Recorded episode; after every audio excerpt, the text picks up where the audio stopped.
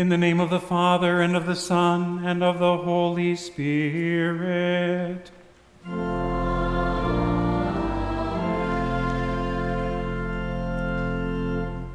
Beloved in the Lord, let us draw near with a true heart and confess our sins to God our Father, asking Him in the name of our Lord Jesus Christ to grant us forgiveness. Our help is in the name of the Lord, who made heaven and earth. I said, I will confess my transgression unto the Lord, and you forgave the iniquity of my sin.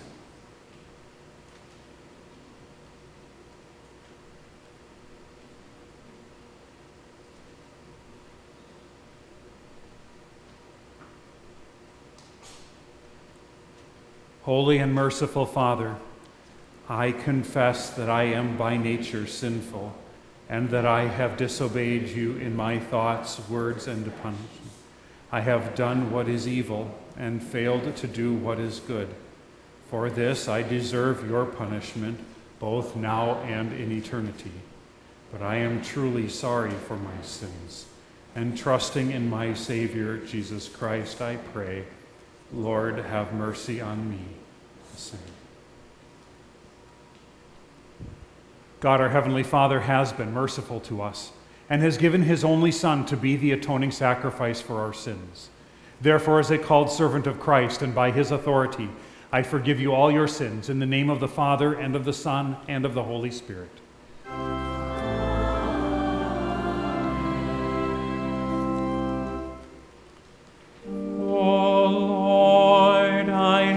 Trusted in your steadfast love. My heart shall rejoice in your salvation. I will sing to the Lord because he has dealt bountifully with me.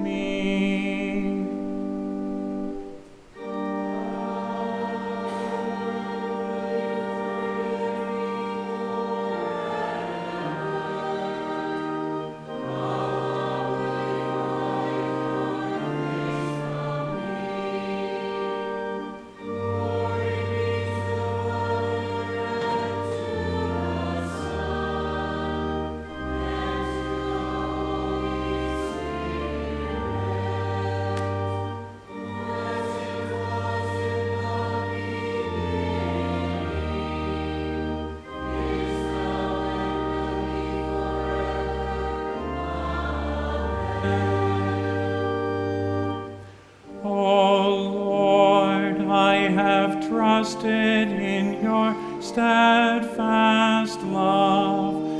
My heart shall rejoice in your salvation. I will sing to the Lord because he has dealt bountifully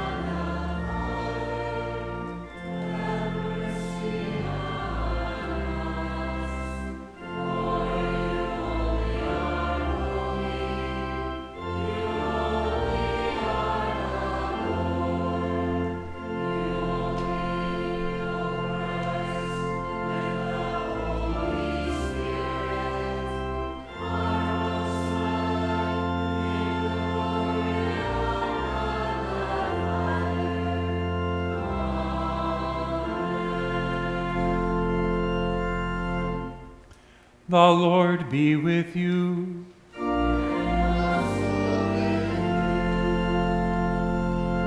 Let us pray. O God, the strength of all who trust in you, mercifully accept our prayers. And because through the weakness of our mortal nature we can do no good thing, grant us your grace to keep your commandments, that we may please you in both will and deed through Jesus Christ our Lord, who lives and reigns with you and the Holy Spirit, one God, now and forever.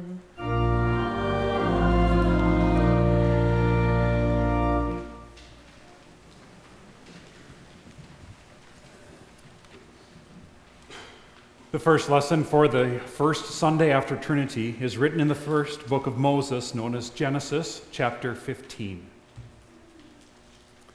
After this, the word of the Lord came to Abram in a vision. Do not be afraid, Abram. I am your shield, your very great reward. But Abram said, O sovereign Lord, what can you give me since I remain childless? And the one who will inherit my estate is Eliezer of Damascus. And Abram said, You have given me no children, so a servant in my household will be my heir.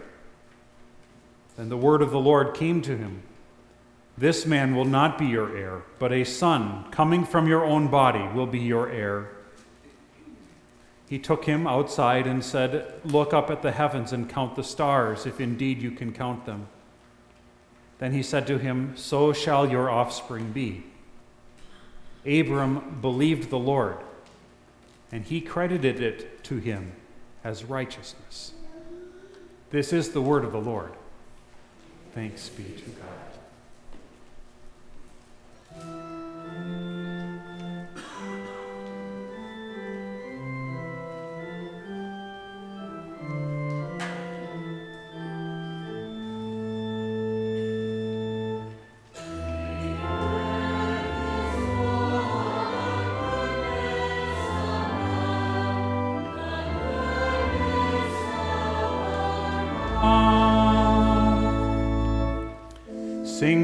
To the Lord, you righteous. It is fitting for the upright to praise him.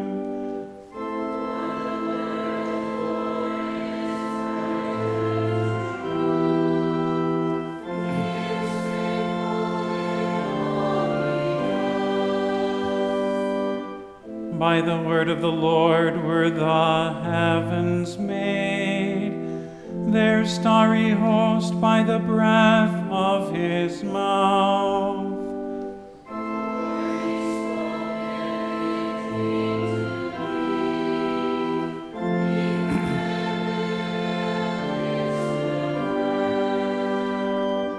The earth is full of the goodness of God, the goodness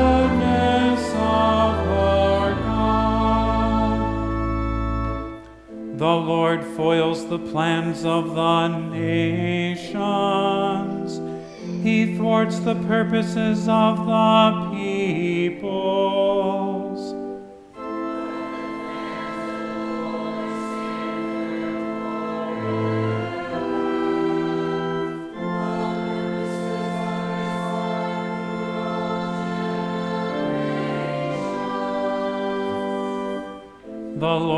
loves righteousness and justice. The earth is full of his unfailing love.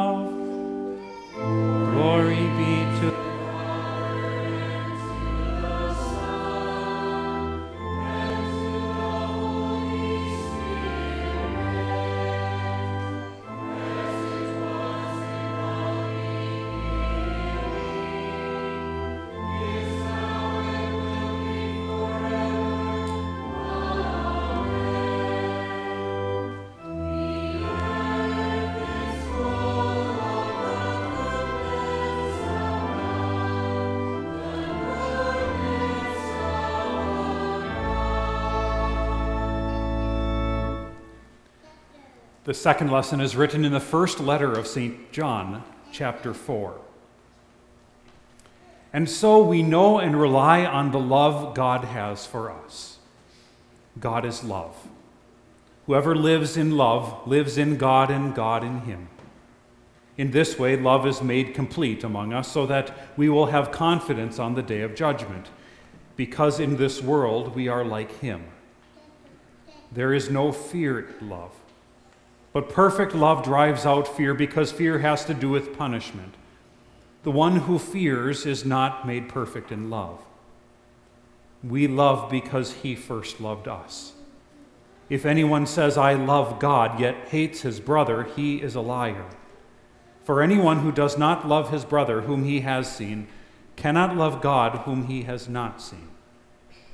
And he has given us this command Whoever loves God must also love his brother. This is the word of the Lord. Thanks be to God. Alleluia, Alleluia,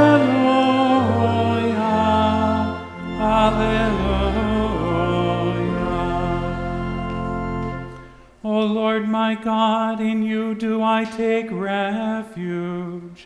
Save me from all my pursuers and deliver me. Alleluia, Alleluia, Alleluia.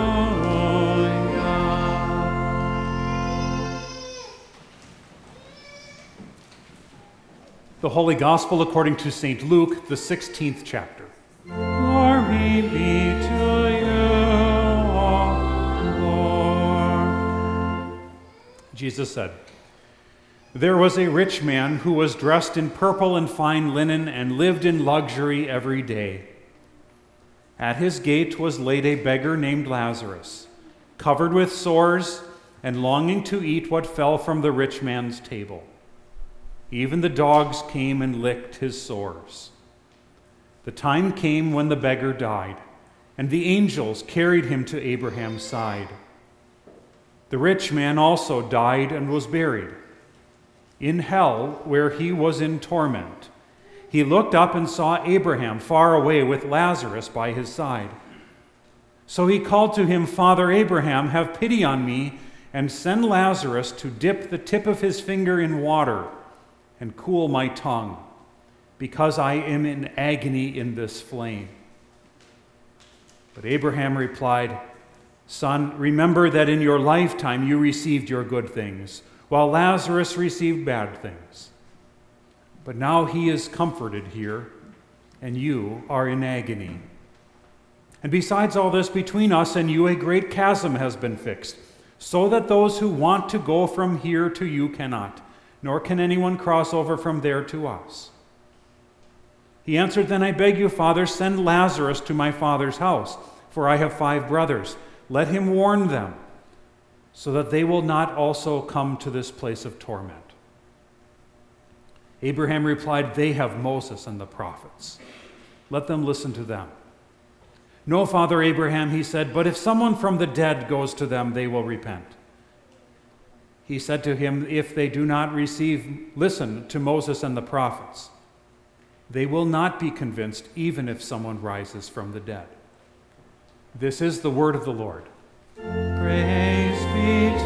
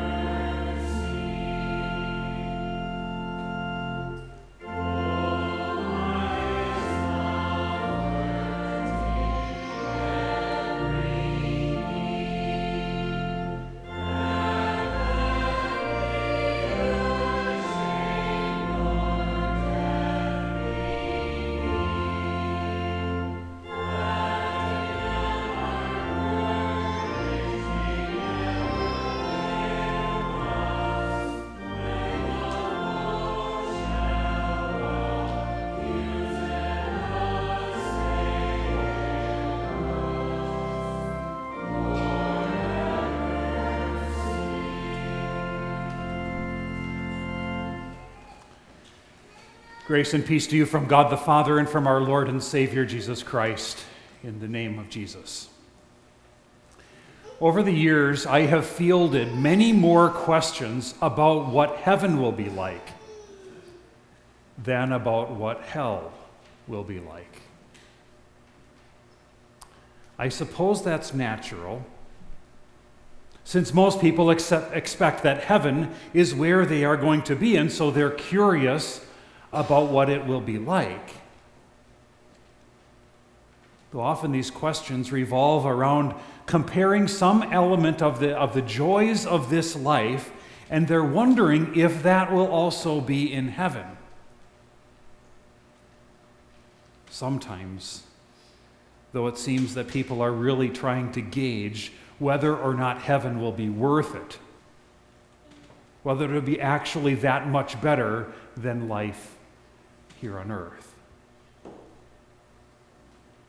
The thing is, the Bible actually describes hell in more detail than it does heaven. Most of the time, heaven is described negatively. That is, it is described by what is not there. And what's not there are all kinds of things that you and I are familiar with from this fallen world crying, mourning, hunger, thirst, pain, and death.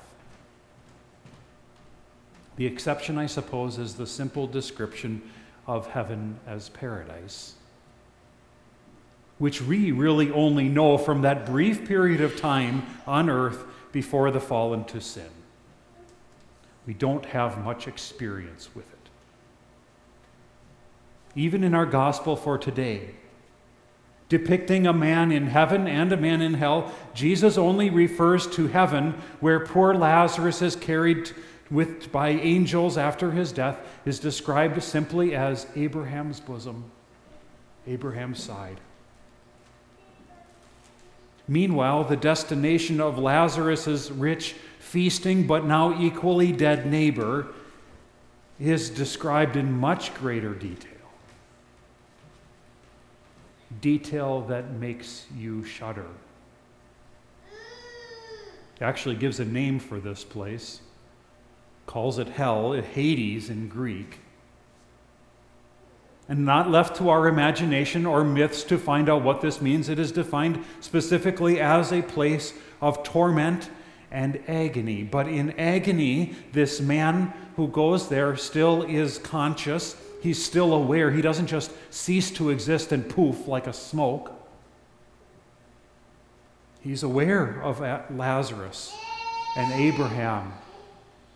He's aware of what he's missing out on, but they are far, far away. Abraham describes it as a chasm fixed between the two, which cannot ever be crossed. In other words, there is no end to this torment.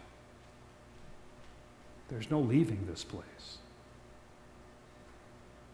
And it's described as agony due to the flames, the fire, leading to an undying thirst that can never be quenched, not even by a single drop of water on the tongue. Unquenchable fire. But not one that eventually, as most of our fires do, eventually burns up its fuel and dies out. No, this fire never ends. At the same time, this is a fire that gives off no light. For hell is described as an unending total darkness, total separation from God, who is the light. Total unending darkness and alone. Don't buy the line that says that hell can't be that bad if all my friends will be there. For this misery does not want nor cannot receive any company. Even the man who falls into hell, he pleads with Abraham, Send someone so that my brothers don't come here too. He wants no company. Elsewhere, the Bible describes it as a place of weeping and of gnashing of teeth. Weeping because of unending sorrow, pain, and torment, gnashing of teeth because of an unending spite and hatred. Elsewhere, it is spoken of as the place where their worm does not die. A gnawing, devouring worm that forever rips you apart but never finishes, is never satisfied. Hell is described throughout the scriptures in horrific detail. But it does so not to satisfy our curiosity or to answer all of our questions we might have, nor is it done to make us feel better about ourselves by some sense of, of schadenfreude, of a, of a twisted joy over the wicked getting their just deserts. No. The scripture de- details hell for us. It details the horrors of hell for us in order to horrify us. That we would not go there. The rich man thinks like we probably do. That if someone would just come down from, rise from the dead and warn us, then we would repent. Then everyone would surely repent. Then we would all fear eternal death more than the loss of earthly joys. And we would not go there. But no. No, Abraham says you have Moses and the prophets, the scriptures, that is. They warn us in horrifying detail. Let us listen to them. Understand. Understand that hell is the punishment for sin and for those who sin. That's what we meant when we said, We deserve your punishment both now and in eternity. Hell is the punishment for sinners like us. Sin like we are naturally inclined to do and also willfully commit despite knowing better. Scripture describes hell in terrifying detail, frankly, to terrify us, to warn us. We hear Moses and the prophets correctly when it does so. To use our fear of eternal fire, perhaps, to outburn our burning sinful desires so that the unquenchable thirst in hell might make us rethink our seemingly in, in unquenchable thirst for overindulgence today. That we might see the loss of one's soul in hell as a warning against all kinds of greed here for all manner of things of this life that will be destroyed. St. James writes, Your silver and gold have rusted and their rust will be evidence against you and will eat your flesh like fire. It's a warning to us not to fear man more than God. Jesus says, Do not fear those who kill the body but cannot kill the soul. Rather, fear him who can destroy both body and soul in hell. But the scripture does not detail hell and warn of hell only to terrify us. It's not so that we will constantly live in, in fear, terrified, but so that we, so that the fear of God instilled in our hearts would lead us to repentance. It is good to hear of hell. In fact, St. John Chrysostom says nothing is more pleasant than this, this discussion about hell.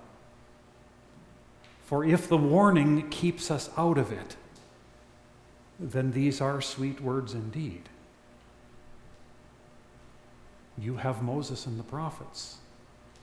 Listen to them.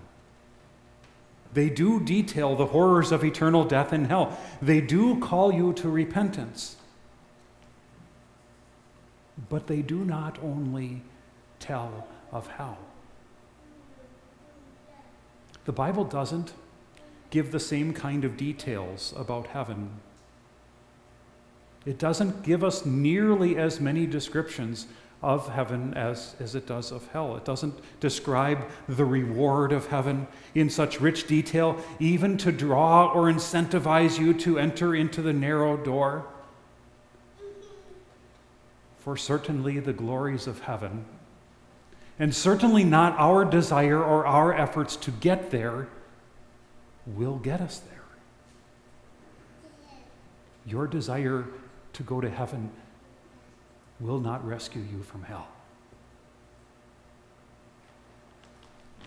But what the Bible does describe in meticulous detail, far more than it describes this place of punishment, what the Bible does describe, more than anything,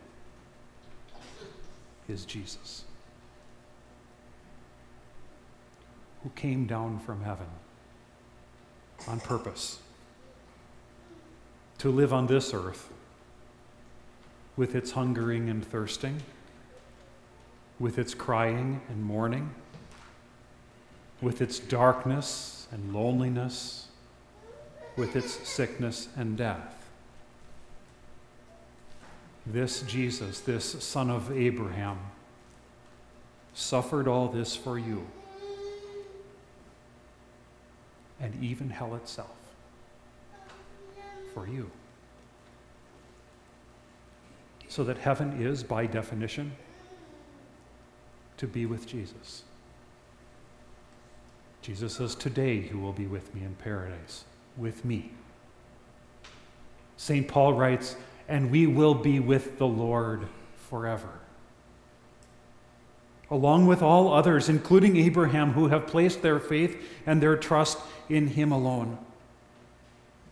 And so the Bible details more than anything else Jesus, that we might know him and love him.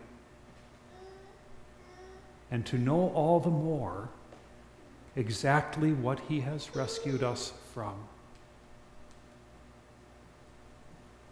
But you and I, we're not in heaven yet.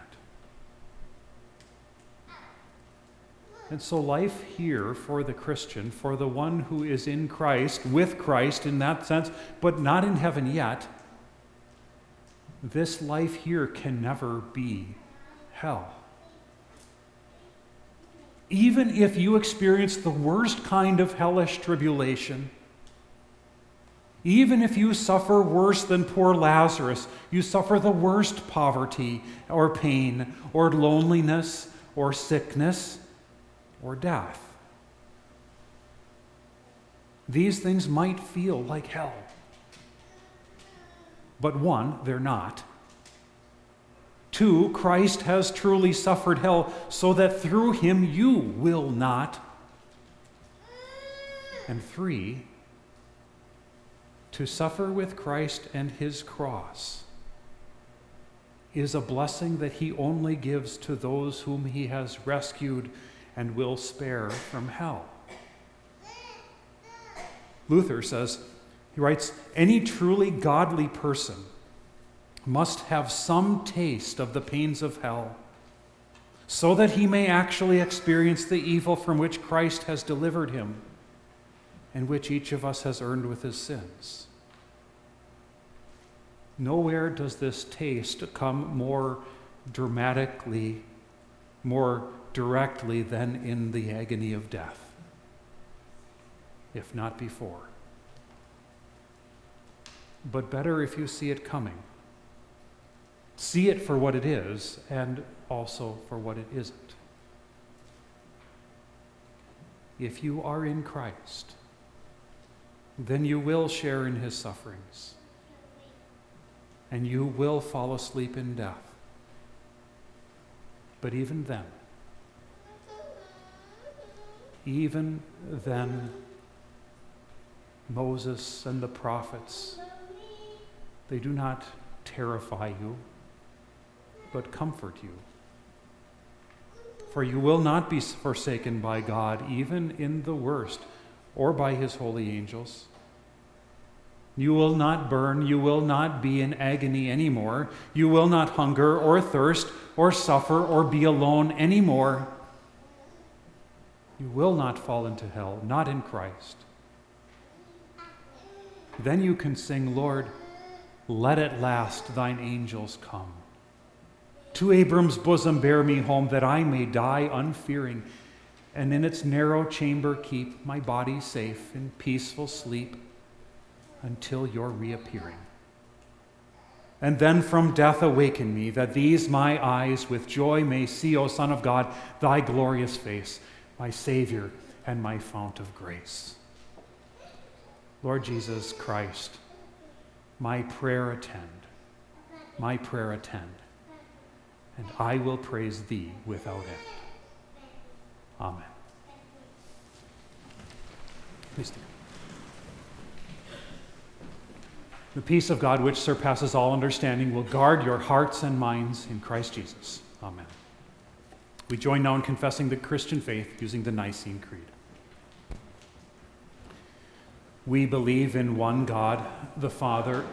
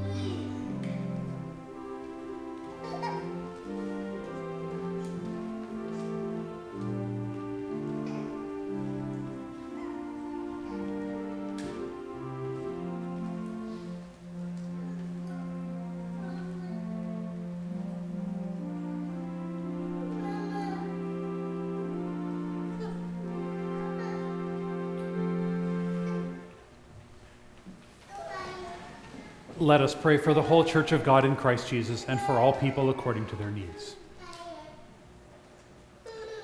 God our Father in heaven, look with mercy on us. your needy children on earth and grant us grace that your holy name would be hallowed by us and all the world through the pure and true teaching of your word and the fervent love shown forth in our lives. Graciously turn us from all false doctrine and evil living, whereby your precious name is blasphemed and profaned. Lord, in your mercy, may your kingdom come to us and expand. Bring all transgressors and those who are blinded and bound in the devil's kingdom to know Jesus Christ, your Son, by faith, that the number of Christians may be increased. Lord, in your mercy, strengthen us by your Spirit according to your will, both in life and in death, in the midst of both good and evil things, that our own wills may be crucified daily and sacrificed to your good and gracious will. Into your merciful hands we commend all who are in need praying for them at all times, Thy will be done. Lord, in your mercy, grant us our daily bread, preserve us from greed and selfish cares, and help us trust in you to provide for all our needs. Lord, in your mercy, forgive us our sins as we also forgive those who sin against us, that our hearts may be at peace and may rejoice in a good conscience before you, and that no sin may ever frighten or alarm us. Lord, in your mercy, lead us not into temptation, O Lord, but help us by your Spirit to subdue our flesh, to turn from the world and its ways, and to overcome the devil and all his wiles. Lord, in your mercy. And lastly, O Heavenly Father, deliver us from all evil of both body and soul, now and forever. Lord, in your mercy, hear our prayer. We trust, O Lord, in your great mercy to hear and answer us through Jesus Christ our Lord. Amen. The Lord be with you. Lift up your hearts.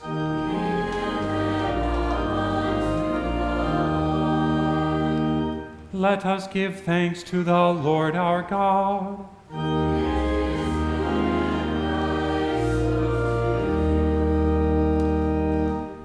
It is truly good and right that we should at all times and in all places give you thanks, O Lord, Holy Father, Almighty and everlasting God, through Jesus Christ our Lord, who on this day overcame death and the grave, by his glorious resurrection opened to us the way of everlasting life. Therefore, with all the saints on earth and hosts of heaven, we praise your holy name and join their glorious song.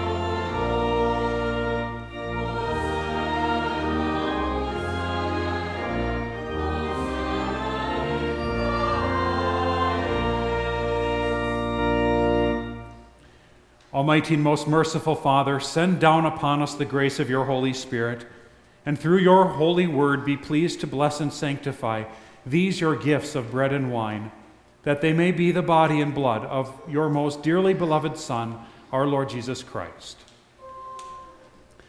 Our Lord Jesus Christ, on the night when he was betrayed, took bread, and when he had given thanks, he broke it and gave it to the disciples and said, Take, eat, this is my body, which is given for you. This do in remembrance of me. In the same way also he took the cup after supper, and when he had given thanks, he gave it to them, saying, Drink of it, all of you.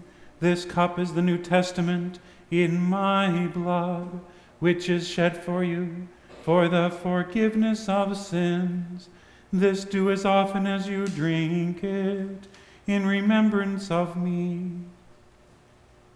Therefore, O Lord, according to his institution, we, your servants, celebrate here before your divine majesty, with these your holy gifts, the commemoration your Son has willed us to make. Remembering his blessed passion, mighty resurrection, glorious ascension, we give you most hearty thanks for the innumerable benefits he has secured for us. And we humbly ask you to grant that by his merits and death, and through faith in his blood, we and your whole church may receive forgiveness of sins and all other benefits of his passion. Through the same Jesus Christ our Lord. Amen. Taught by our Lord and trusting his promises, we are bold to pray Our Father, who art in heaven, hallowed be thy name. Thy kingdom come, thy will be done on earth as it is in heaven. Give us this day our daily bread, and forgive us our trespasses, as we forgive those who trespass against us. And lead us not into temptation, but deliver us from evil. For thine is the kingdom, and the power, and the glory, forever and ever. The peace of the Lord be with you always.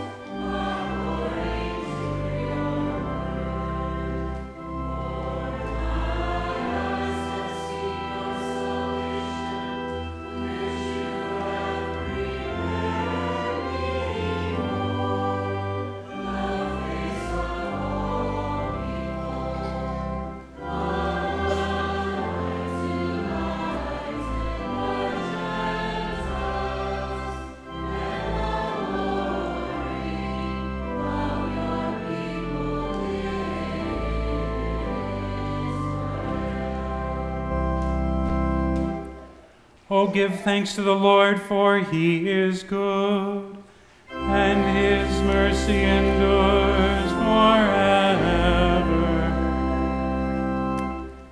We give thanks, Almighty God, that you have refreshed us with this holy supper. We pray that through it you will strengthen our faith in you and increase our love for one another. We ask this in the name of Jesus Christ, our Lord, who lives and reigns with you and the Holy Spirit, one God, now and forever.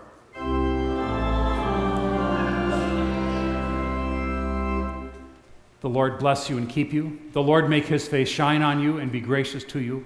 The Lord look on you with favor and give you peace.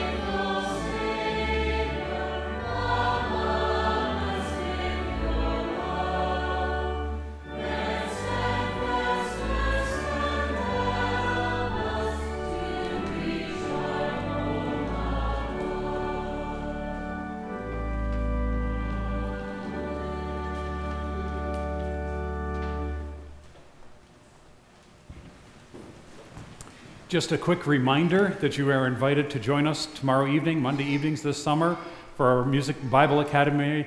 Uh, we'll be looking at a hymn for the upcoming Sunday. I could, I could, see when we were singing the hymn of the day, some of you who are here could sing it without looking. Um, so I invite you to come. That's at 6 o'clock. You can come at 5.30 if you'd like to join us for a meal also note there are some, still a few empty spots on the sign up sheets to help with those meals for this summer in the entryway. God be with you.